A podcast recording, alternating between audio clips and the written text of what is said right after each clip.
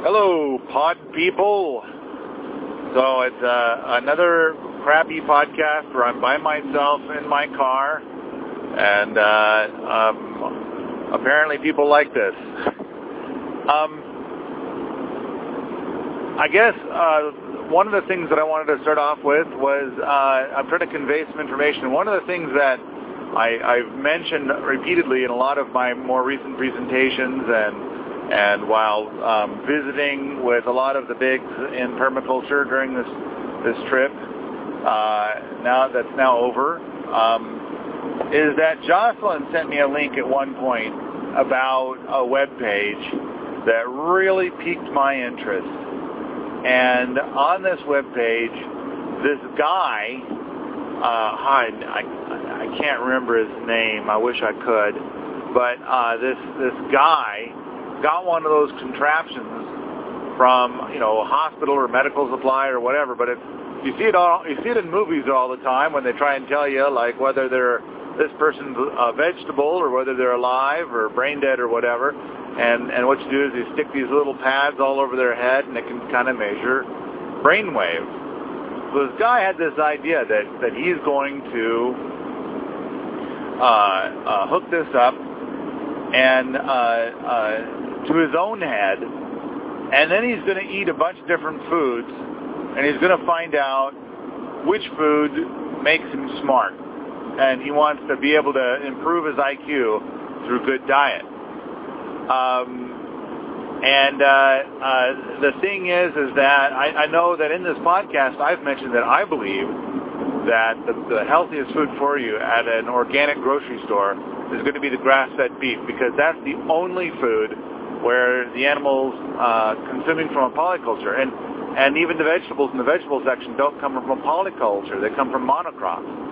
And so this would be the only food you could buy in the store that, that's uh, anywhere close to the way nature intended. Um, and, and so then these animals are eating from uh, um, polyculture where the land has not been um, plowed and uh, it's a no-till environment. So... Um, The great news is is that this guy uh, came to the conclusion, after running for years, trying hundreds of different foods, that the thing that makes you the sharpest is uh, the the fat from uh, grass-fed beef or polyculture-fed beef. Um, and uh, he's got a long list of foods: what's what's better, what's not so good, and and and it does seem to be mostly paleo, but it's a little bit richer than that. And uh, I think I think the website's called something like Bulletproof Executive. And I and I have to admit, I haven't read it all. He's got a book, he's got podcasts, he's got all kinds of stuff. And I've I have just barely scratched the surface of that site. Um, and as interesting as it is, I, I've just been trying to do way too much in preparation for the tour, and then being on the tour itself, and, and so many other things happening. So um, I, I haven't uh, taken as much time as I probably should to really look it through. Um, I know a lot of people have been really concerned about my excess weight, and um, basically my my feeling on it is, uh, is that uh, in my youth I would uh, uh, try and lose weight and stuff like that, but I, I also know that when I was on the farm, I, I just lost weight and got into shape because there were just so much projects I just had to do, and and I lost uh, I lost weight, so I just kind of feel like, yeah, as soon as I get land again, I'll I'll lose weight. Um, and anyway, we'll see we'll see how it goes. But I, I did think that uh, an interesting thing about this guy, this this Bulletproof Executive guy, uh, is that, and not, you know, mostly I like the the, uh, the experimentation that he did. I, I love experimentation. I love really good experimentation, and, and I and I really enjoy how he went about it, because I know that my my personal life, um, a lot of my food choices are based on what helps me to concentrate and get things done. And I know that I eliminate dairy. I love dairy, and if I eat if I eat dairy, then uh, I I really enjoy it. But then um, before eating dairy, television. When I look at television, I kind of think, who watches this crap? This is stupid. And then I eat dairy, and I and, and my position changes to That's funny. So I, I, I, I don't get very much done when I consume dairy. It's not like, uh, I imagine, I, I do think that there have been times where I've enjoyed so much dairy that uh, my innards became unhappy, but and I guess a person could call that lactose intolerance, but I, I think it's probably more like, um, uh, you know, fucked up dairy intolerance. You know, whatever it is that they've, they've done to it is what I don't tolerate. On this trip, we, we have had uh, two or three occasions where we have partaken of raw milk, and I don't recall uh, being less productive because of it. Um, and uh, so I, you know, it's, it's not an overall endorsement, but I do think that there's a lot to be said for raw milk. Um, Back to the Bulletproof Executive guy. Uh, not only did he find ways, find out which foods it was that would improve his cognitive ability, but along the way of trying to consume more foods that would improve his cognitive ability, he accidentally lost one hundred pounds. So, uh, and that's without any exercise or anything like that. And uh, he believes he also added uh, muscle without exercise. Which I, I know that's a little pie in the sky, but it's like, you know, skip that. Focus on the part where you have better cognitive ability. Um, and uh, uh, I think, you know, with better cognitive ability probably comes just better general health. Uh, so I, I just wanted to make sure that I got that mentioned because it, it does seem like a very, a very fascinating, very interesting thing. And And, oh, and that, that was another thing, too, is, is when you look at his results, it seems like foods that are organic did better than foods that are not, or G M O foods, but the foods that really worked well were the foods that were well beyond organic. So then the grass-fed is not just organic, but that's polyculture food. And uh, so I'm, I kind of like the idea of like, boy, can we get this guy some polyculture carrots or something? Um, And that's, speaking of polyculture carrots, uh, that was that was something when I was uh, visiting with Michael Billington, the land manager over at the Place of Gathering, where where uh, Seth Holzer came and put in his uh, hubiculture beds uh, and whatnot. Um, he was saying something about, I'm, I can't remember if I mentioned this in this previous podcast, I don't think I did. He, he mentioned something about, I don't think I can I can sell these carrots.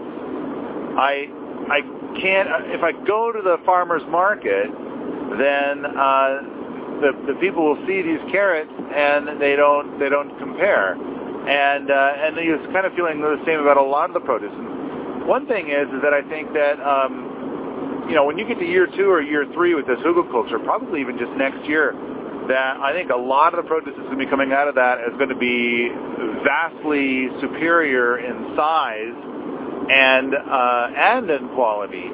Whereas this first year, it's like everything's kind of got to get established. The mycelium isn't really set up in the soil yet.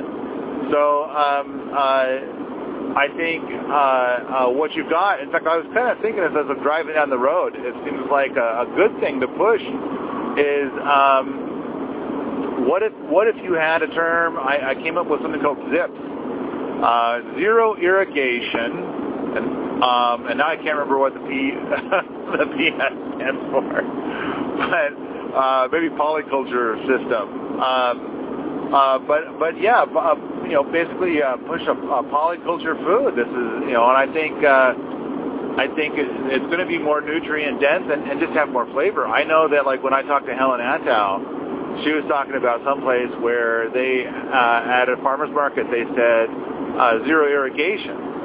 And um, uh, Helen Atalla then bought the stuff with zero irrigation because it's better flavor, and um, uh, and then you know with better flavor generally comes better nutrition also. So um, I think that that's a, a, a great marketing angle, uh, and and then I, I also think uh, um, oh right it had something to do with uh, um, shelf life. Um, uh, oh poor shelf life, that's what it was.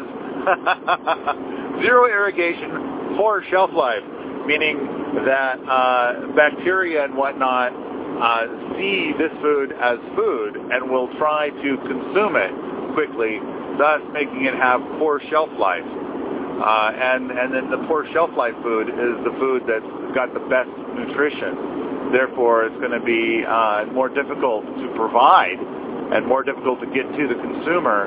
Um, and as part of that is, is going to be, a, I believe, greater value. Um, so I, I tried to uh, express to Michael how uh, he was actually sitting on a gold mine, and, and it, you know, it was a, it was a long discussion. But there's going to be a lot of food at the Place of Gathering that is going to, um, I believe, not be consumed this year. So it's going to just stay there in the soil and refertilize those hugu culture beds, which is kind of unfortunate because I've gone to a lot of places that are farms, and it's like they don't have, they're not growing as much food as what was, what's going to be left there and, and not consumed because they're they're trying to get up to speed on a variety of things, and there's just not enough people, and I and I don't I don't get the impression that um, uh, there's going to be um, more people there. Um, I, I, I kind of get the impression that the, the woman that owns the land, Katerina, who, who set up the whole S E P event, uh, she's she's getting weary of the uh, the train station effect that's coming through her land, and and would just like to have some peace. so um, anyway, uh, uh, so I don't know, so much. Wow, what a what a packed a packed trip. I'm going to be busy uploading videos for a long time. Saw, saw probably the best piece of land I've seen so far. Uh, we're gonna here in Montana. We're gonna go look at it uh, some more the day after tomorrow. Today was supposed to be my day off uh, to, after the trip to try and uh, relax and recuperate, but um, I'm. Uh, it's already an insane day as I'm trying to move my vehicle uh, back to my house uh, after the trip, and and then. Uh, I've got a meeting at one thirty with the, the staff at Permies. Um, but I think on uh, on Tuesday we're going to try and, and go and, and walk this land. It's got like fourteen hundred feet of uh, elevation difference from the lowest point to the highest point. Um, a lot of rock, four hundred twenty acres, a lot of a lot of cliff face, uh, a lot of uh, gravel, a lot of uh, scree. Um, and, and so, uh, you know, probably only half of it is going to be uh, stuff that you can grow stuff on. And it already has uh, a fair number of trees growing on it. It's been logged. The nearby land has far more trees. So it's, it's, it's land that's been logged, um, which is okay. But the, the good news is, is that we see lots of weeds there. Uh, so that, that's an indicator that they haven't been spraying, which most of the property that we've been seeing, it's like they, they totally hose it down. Um, a lot of the properties that we're finding that are available, they've sprayed it so much that hardly anything will grow there now other than grass. And and so they're like, oh, well, that kind of screwed up this thing where we were going to grow trees here, and now they won't grow. So, um, uh, and then and then they're all mystified why all the trees around here have bugs. um, so, uh, um, Anyway, close to getting land. Uh, the Kickstarter, that's right. I, I remember that I uh, mentioned in previous podcasts, hey, we're going to do a Kickstarter. By the time you hear this, you should get a Kickstarter. I should be able to go out to the Kickstarter. And I've been having people email me like, where's the Kickstarter? I want to, I want to, you know, be in on it. and uh, I'm, I'm glad there's people that want to be in on my Kickstarter. Uh, At the same time, we found out that Kickstarter doesn't allow you to do a Kickstarter for real estate. And so it's like, oh, well, damn. Uh, so what I'm going to try and do is uh, put together uh, a series of Kickstarters uh, for different D V Ds that I'll make. Um, I think that that's going to be the, the, the path to travel. We'll, we'll see how it goes. Um, and hopefully in the next three or four days, I'll get something put together in that space. Um, and at the, well, at the same time, I've got to pump up a lot of, of uh, YouTube videos just to kind of get people to um, become aware of uh, of all the amazing uh, uh, stuff I've just seen.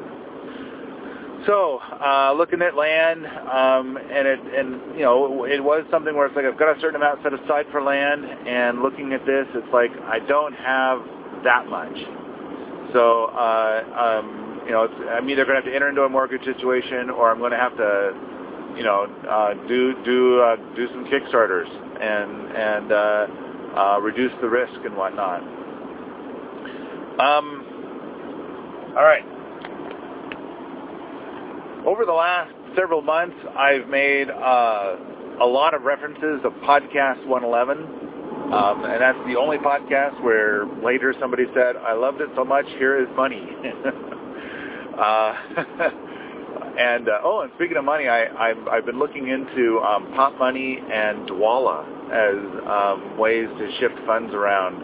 I've, you know, of course, we all use PayPal, and um, I, I use PayPal all the time. Uh, but, of course, PayPal is heavily tied into the credit card companies, and so PayPal takes a cut no matter what. Uh, I like the idea of moving away from that, and so I'm, I, I've got a Dwolla account and a Popmoney account, and I'm um, going to try and uh, uh, see if I can get those working better. But anyway, in Podcast one eleven, I, I made the point that uh, if, you know, why, why are our permaculture greats so cranky? And I put forth the idea that they are actually kind, gentle, loving, patient people who started off sharing their ideas for free, and then, of course, you know, the, the general public, the common human beings see it, and the first thing out of their mouth is, that's stupid. And then our, our greats patiently explain um, their ideas and persuade the person to understand why and how and whatever. And uh, and then after twenty thousand people, they're um, not so kind. And I've come up with an alternative idea, and that is the idea that um, kind of the inverse. Like, let's say there's a thousand great, brilliant people, and um, uh, the uh, nine hundred ninety-nine of them, Uh, at some point along, when they're told that's stupid, they either believe that that's stupid and then therefore stop, or they um, uh, wait until person number three hundred or so says that's stupid, or, or you know, the other thing is, is that if you try to share your information, then, then it is a form of arrogance, and then they're convinced that being arrogant is not good, so then they stop, or, or uh, they encounter the kind of the levels of nasty that I get, uh, which is, um, you know, people just saying really ugly, hateful things.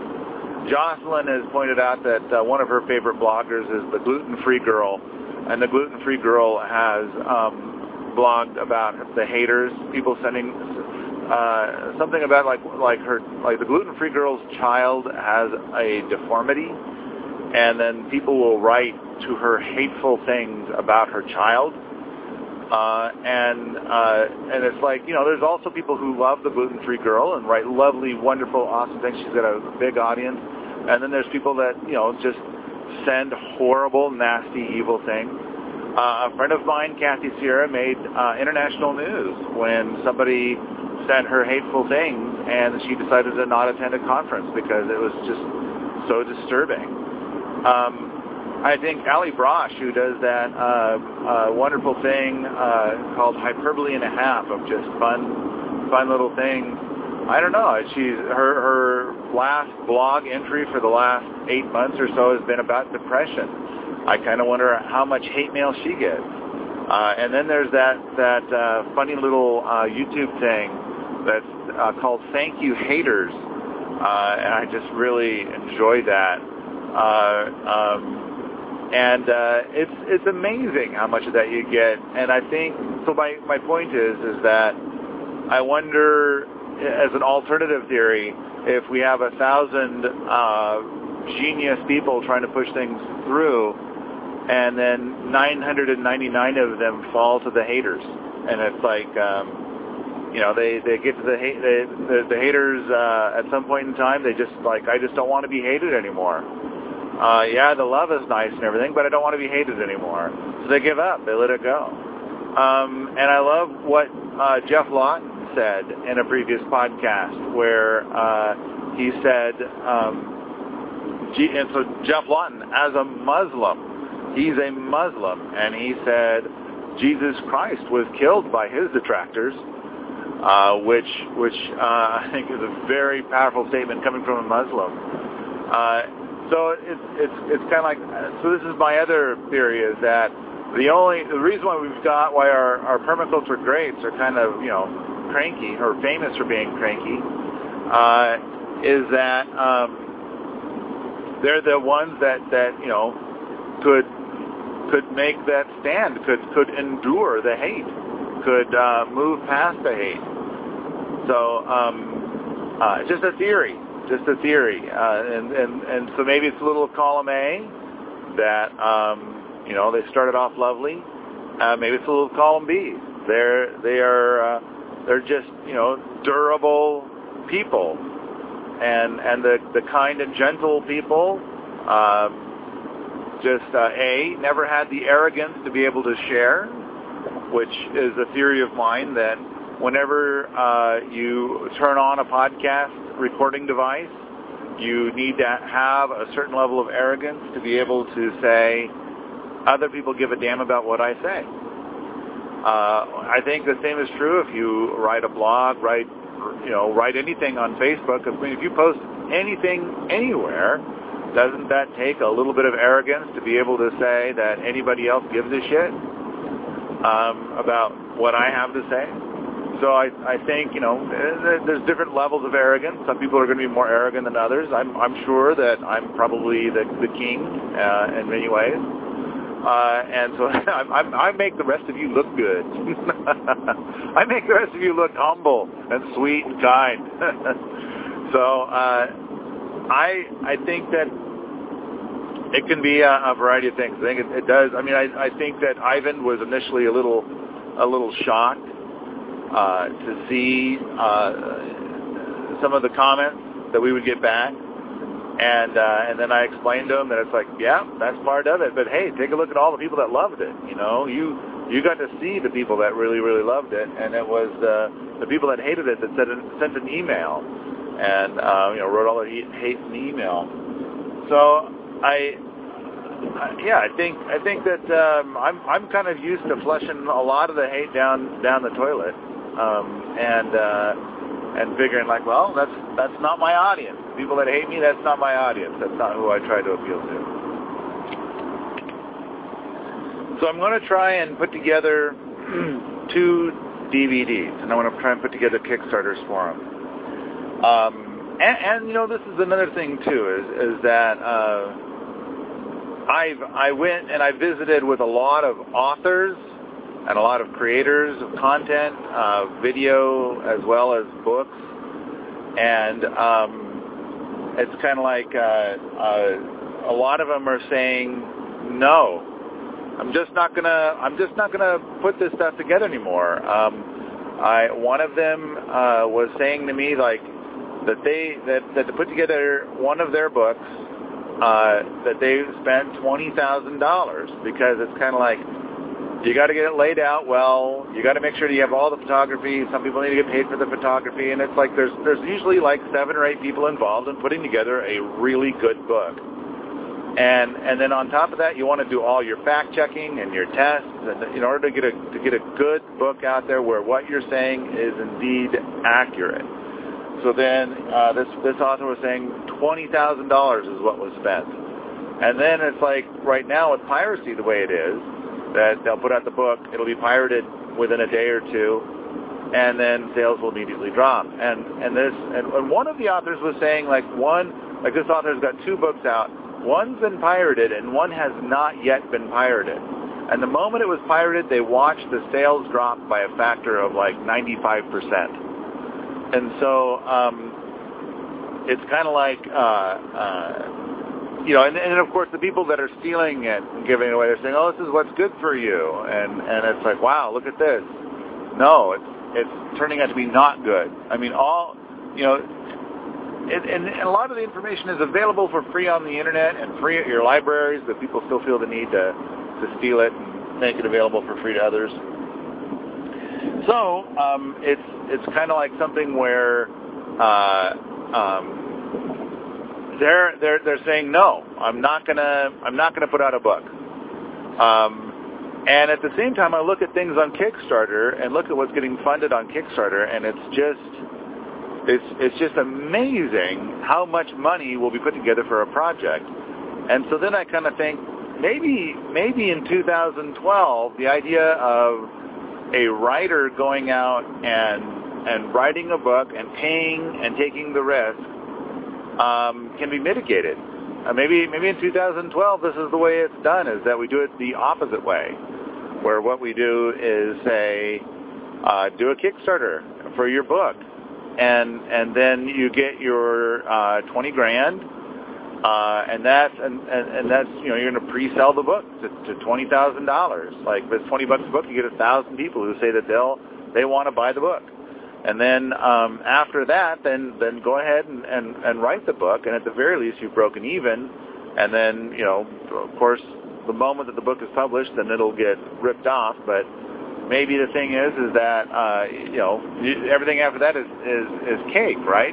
Because that was part of the concern. Is like for one of the books that one of the authors wrote, it says like, okay, I laid out the twenty grand, put the book out, and it took four years until that money came back. And um, because you don't get very much money per book when you're paying for all the printing and all that stuff during the sales also. So like just just in the stuff before, without actually printing the book, is twenty grand, and then the actual printing of the book is more still. Anyway, stuff like that. So yeah, I, I, I kind of wonder if maybe Kickstarter might be the way. Then my next my next thought is, of course, uh, okay, I'm gonna I'm, I'm thinking about compiling two D V Ds, and um, and granted, um, you know, my my the video quality of stuff I put together is so so. I, I think that my C F L video had pretty good quality. I spent a lot of time editing it, and a lot of time, you know, being careful about how to how to take the uh, the imagery and everything. And um, I want to put together.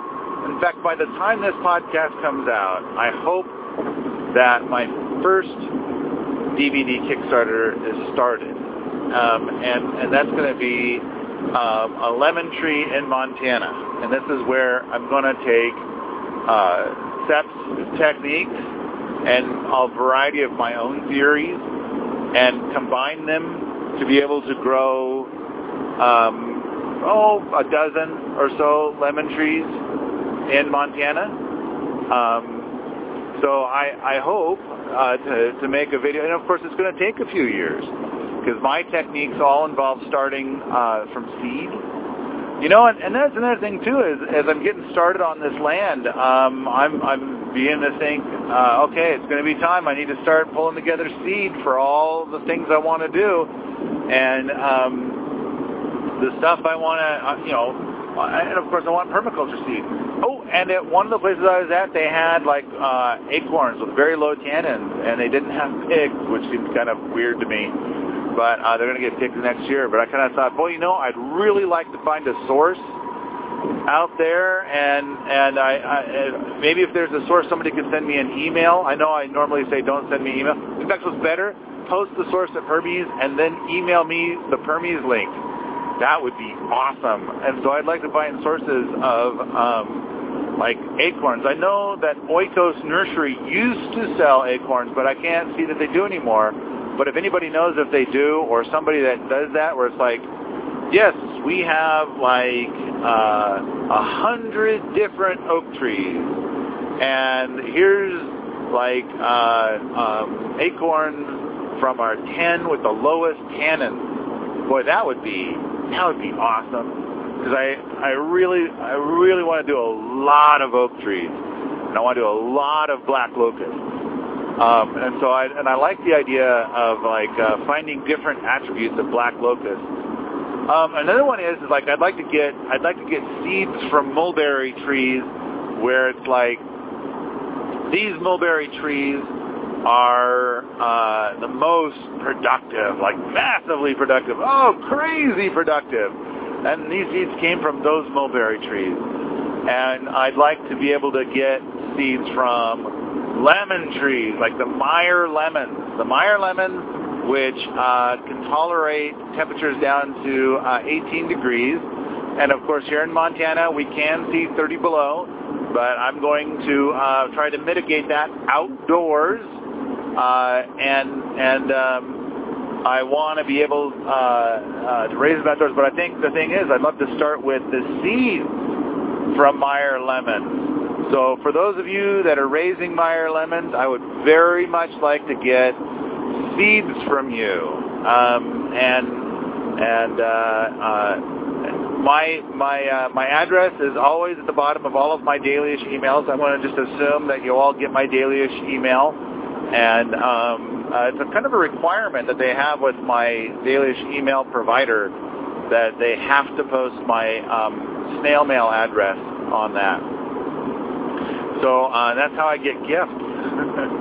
and uh, oh, and I should say, speaking of gifts, I. Uh, Not, I, I think I mentioned in a previous podcast that when I was, uh, uh, I, I people bring me pastries and pies, and that was awesome. But I, I have to admit that over uh, the next few months, I am going to try very hard to uh, do some personal experimentation with uh, the the um, the things that that guy did in the Bulletproof Executive, and and try to eat food that's aligned with what he's saying, which which. does include some things that I don't normally eat, but um, I'm very, I'm just so powerfully curious at how well it works for me to be able to have greater levels of concentration and whatnot, um, that I, I, I want to do that, um, and so that would be not including pie. And um, uh, I did do, before the before the trip started, um, I started doing a little bit of it. Um, And uh, some days I was doing, uh, following it more closely than others as I'm trying to, like, shift my food stores to be more Bulletproof Executive-ish, I guess. Uh, and I and I did lose uh, something like more than twenty pounds, um, you know, without any without any exercise.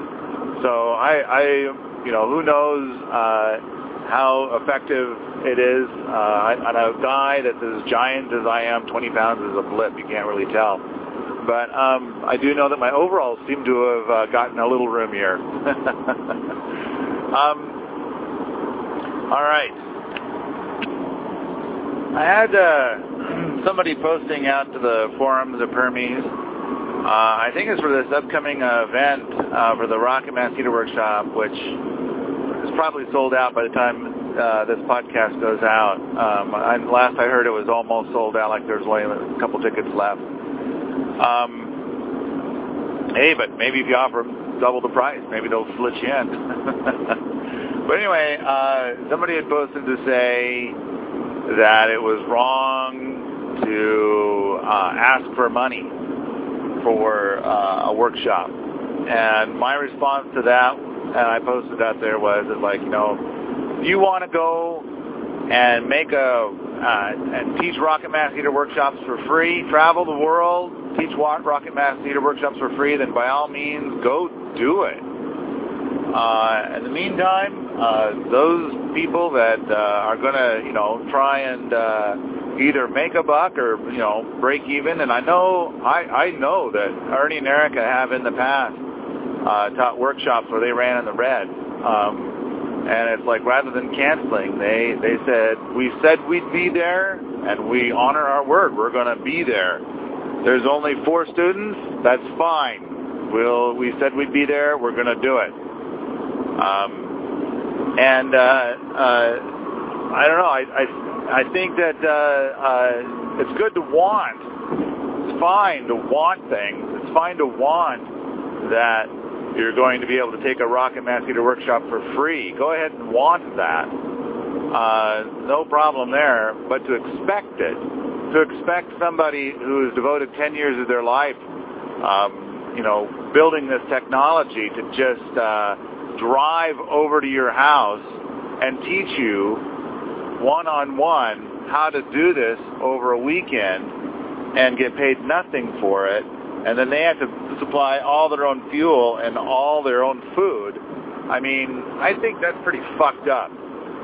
Um, I think it's, you know, yeah, there could be people that um, are your friends that's like, okay, I'm going to come over, I'm going to help you learn this because you're my friend. Sure, that's great. But to help a, a, a total stranger and to expect that a total stranger helps you in this way, while there's like one hundred thousand people that want it, it's kind of like, um, there's no way, there's no way Ernie and Erica can go and help one hundred thousand people one at a time for free. Um, there's just, it, it's just not possible. And uh, on top of that, it's like, you know, they've got a, you know, and, and here's the other thing too. I hope they get fucking stinking rich. I hope that they get like uh, a million dollars a year because of all the work that they've done in the past to try and get this, and all the sacrifices they've made, all the people they taught for free. And it was while uh, uh, Ernie was doing a workshop for free, helping somebody build cop stuff, that a car just leapt into the work area. I mean, there they are in somebody's like backyard or something, and a car just came through the fence, and Ernie pushed somebody else out of the way and tried to leap to his own safe, safety, and the car snagged his foot and totally mangled his foot. And now his foot is like toast. And he's been through years and years of surgeries and all kinds of stuff. And this is him trying to do it for free. So it's kind of like, uh, uh, I think, I think Ernie and Erica have done their time doing the free thing. And they've, and they've uh, earned their street cred. And uh, now they are the pros at something that is awesome and amazing. I hope they get a million dollars, you know, from their efforts. Uh, and so to hear somebody say, hey, asking for money is wrong, I, I'm sorry, if, if it's wrong, then wrong is what I want to be. Wrong is where I'm at. Um, so I basically told this person I don't appreciate somebody trying to shame people for trying to make a living doing this stuff, and that if he does it again, I'll ban him. I uh, put a shout out to ask for uh, an assistant, and I said it would be a paid position. Um, and uh, uh, and this is something where uh, I've had a lot of people who offered to help, and then when I try and tell them the things that I do every day, uh, they quit. Uh, it's it's a lot of it's a lot of work, and it's and it's a lot of really boring work, and um, and it's a lot of work in areas that's kind of like, uh, you know, if you're going to go and, and, and live a, a rich permaculture life, it's like, boy, I, I really don't want to do that. Um, so it's, it's kind of like I, I guess I still have an opening, and I'm going to have to, when I get home, I'm going to have to try and, and figure out what to do. Uh, this assistant lasted two weeks. Um, and it's, it's unfortunate because this assistant uh, had a lot of good S E O knowledge, and and uh, also made some great suggestions and found some places where uh, it's like I might be able to get onto some speaking networks and be able to, to go and, and go to like a town and, and maybe have like five speaking gigs in one town and and be able to like really infect a lot of brains with my stuff, um, and maybe even get paid for it. Uh, and I was thinking like, man, that, that could be a, a very cool thing. Um, but anyway, he, he was he was really digging up some things and introducing, coming up with some stuff that was very creative that I thought of. I was really excited about this guy, but I guess he got fried quickly or something, and he's gone. Um, so, uh, uh, yeah, I, I, I try to explain to the people that are like listening to the podcast like this, you know, how to help. How to, what are things to do, and, and in fact, when I first started making the podcast, it was with the idea that um, uh, other people were going to step in and do these things, and then the moment I started making the podcast, I stopped doing those things because the, the people said they were going to do them, and then I went and I looked at my stats, and I saw that my stats instantly dropped. I mean, like, everything went downhill after I stopped doing what I normally do day to day. Um, and it's like, yeah, it's a lot of, you know, maybe not everybody's cup of tea. It's a lot of work to do all this stuff. That's, you know, and, and not only that, it's a lot of work to collect the video, to collect the podcast information, collect the information, validate the information, qualify the information. And, um, you know, I, I think, I think it sounds easy, or it looks easy, or, or whatever. And, uh, um, It's it's it's a lot of work, uh, and a lot of it is really boring, dull work, and a lot of it is where you're dealing with people, and people are all human, and they're going to uh, uh, want to communicate in ways that don't seem efficient, and it takes time. Uh, and and so it just goes on and on and on and on and on. Uh, but I I guess, uh, um, I don't know, I... part of me is kind of thinking, like, if I could get some cash flow from the D V Ds or something like that, maybe I can, you know, have a better way of paying assistance or something, but um, and be able to afford to buy uh, uh, land. Um, so uh, um, I guess I'm mentioning this part and seeing if other people want to, like, step in and try and help with projects, or if somebody wants to try and be my paid assistant, and I guess I could drive you off too. Um, Uh, I, I do kind of feel like I'm I'm ready to have like fifty employees, although I definitely I don't I can't afford even one really. Um, but I, I I do feel like it's a possibility that there are people out there that um, are like me, and and then that it's it's like I have to do this. This is something that just needs to be done. And um, for me, I, I quit my day job, because I just felt like I needed I needed to do this, and and it was I think I was uh, getting interviewed, and and I'm sure it's like a podcast, the Pantry Creative podcast maybe, and uh, where I was asked, it was the second time in one day where I was asked, why do I do this? Why do I go and, and gather information and push it out there and not get paid? And uh, my it was. That, when I was asked that the first time, I didn't have a good answer. But the second time, I thought I had a really good answer, and that was that um, it's like I have a I have a cure for cancer. I know what it is, and all I have to do is convince people of it. And so, if I can use my words and use my brain just right, I can save a million lives. Um.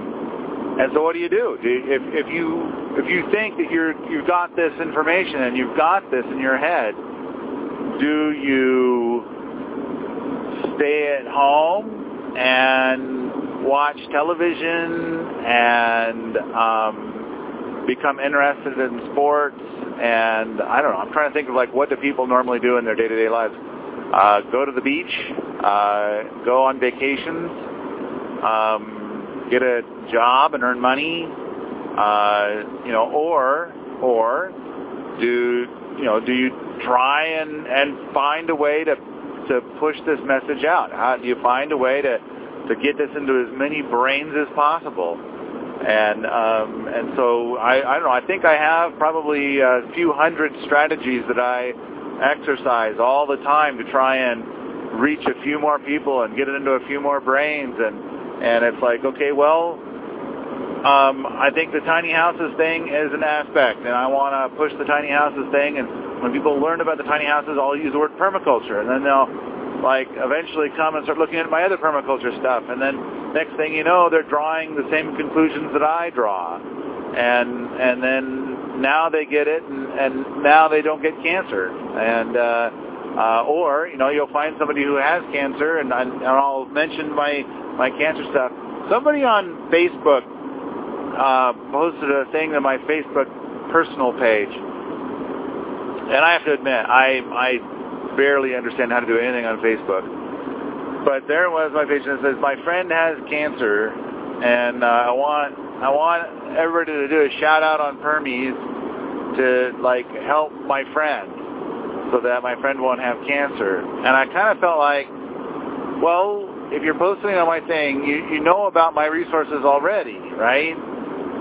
And um, I think what they wanted me to do was to contact the friend and say, stop having cancer, and here's how.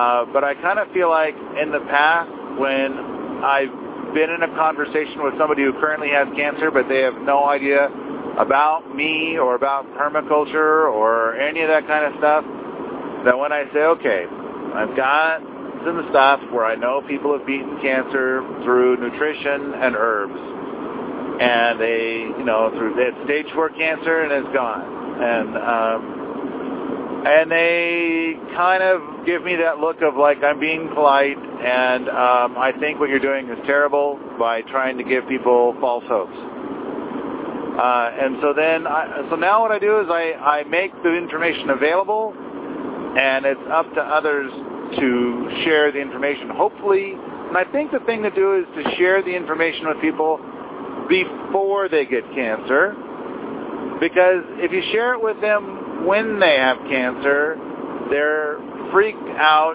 and scared they're going to die. And it's fear tactics that are what are used to um, try and get you to pay for surgery that you don't need, and the chemo and all that stuff.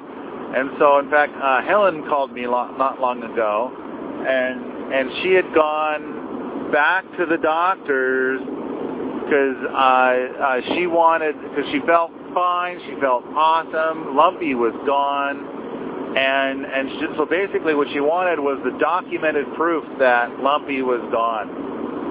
And so all they could find was ghost of lumpy. So there's this spot where lumpy used to be, and they could verify that it's it's you know nothing to be afraid of. But they found a, a new spot the size of a B B, and they really worked hard to try and convince her that it was indeed cancer, they should do a biopsy, and they should do all these other things. And it's, it's like, um, uh, you know, suddenly surgery and, and chemo and stuff is being thrown around, and, and it's like, it's just fear, fear, fear. They're trying to freak her out. And, and they actually threw out the word death.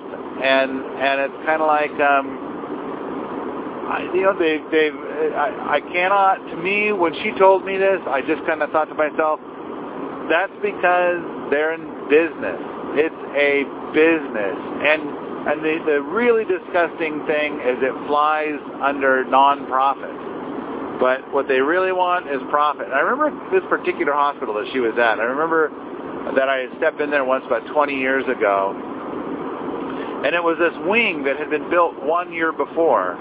And then, and so then I'm in this area that's one year old, and it's under construction. And I asked, well, what's going on here? And they said, oh, um, they didn't like the carpet. So they're ripping out the carpet. And, of course, everything in this building, in this wing, in the entire building, is all freakishly expensive. And and it's kind of like, of course, it's paid for by unnecessary surgeries. Um, and and I'm just kind of thinking, like, this is this is an indicator of how they charge far too much money for what they do here. And uh, and now they're they, they're they're replacing the carpet, and it's only one year old. Um, and and it's kind of like uh, uh, apparently, and and I kind of think too that it's like, wow, I wonder I wonder if the average Missoula home gets their carpet replaced every year, because it's like you want to have a new look. Anyway, it boils down to it's it's a business, and their business is is getting people put under the knife, um, and they got to convince people to go for it.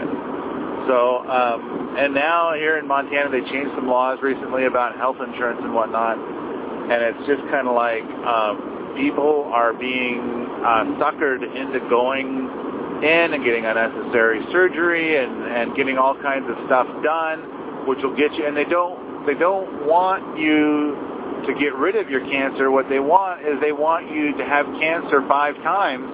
That way they can make five times more money. And um, and part of that is the risk that you might you know die of cancer. And so they don't they don't want to cure it. They want to postpone it. They want it to keep coming back um, because then they, they make more money. They've got a, a profit motive. Um, so uh, very difficult. I mean, it's a little bit like when you go into your mechanic and you go to get your car fixed, and then when you get your car back, something else is broken, and you got to kind of wonder, did the mechanic do something? Did they make this other thing be broken while it was in there? So that way I have to, like, get it fixed too. So, um, all right. So I've I've got some issues in this space, and I've got you know when you start going into the healthcare industry, I've I've got some very radical theories, which um, I think no one wants to hear. Um, But I think I think that's probably enough for one podcast. Enough little bits and bobs and rants and me talking to myself. And and as always, I'm mystified that people actually listen to a podcast where I just sit here and talk to myself. So if you like this sort of thing, come on out to the forums at permies dot com, where I'm going to hopefully not ban you. We talk about homesteading and permaculture all the time.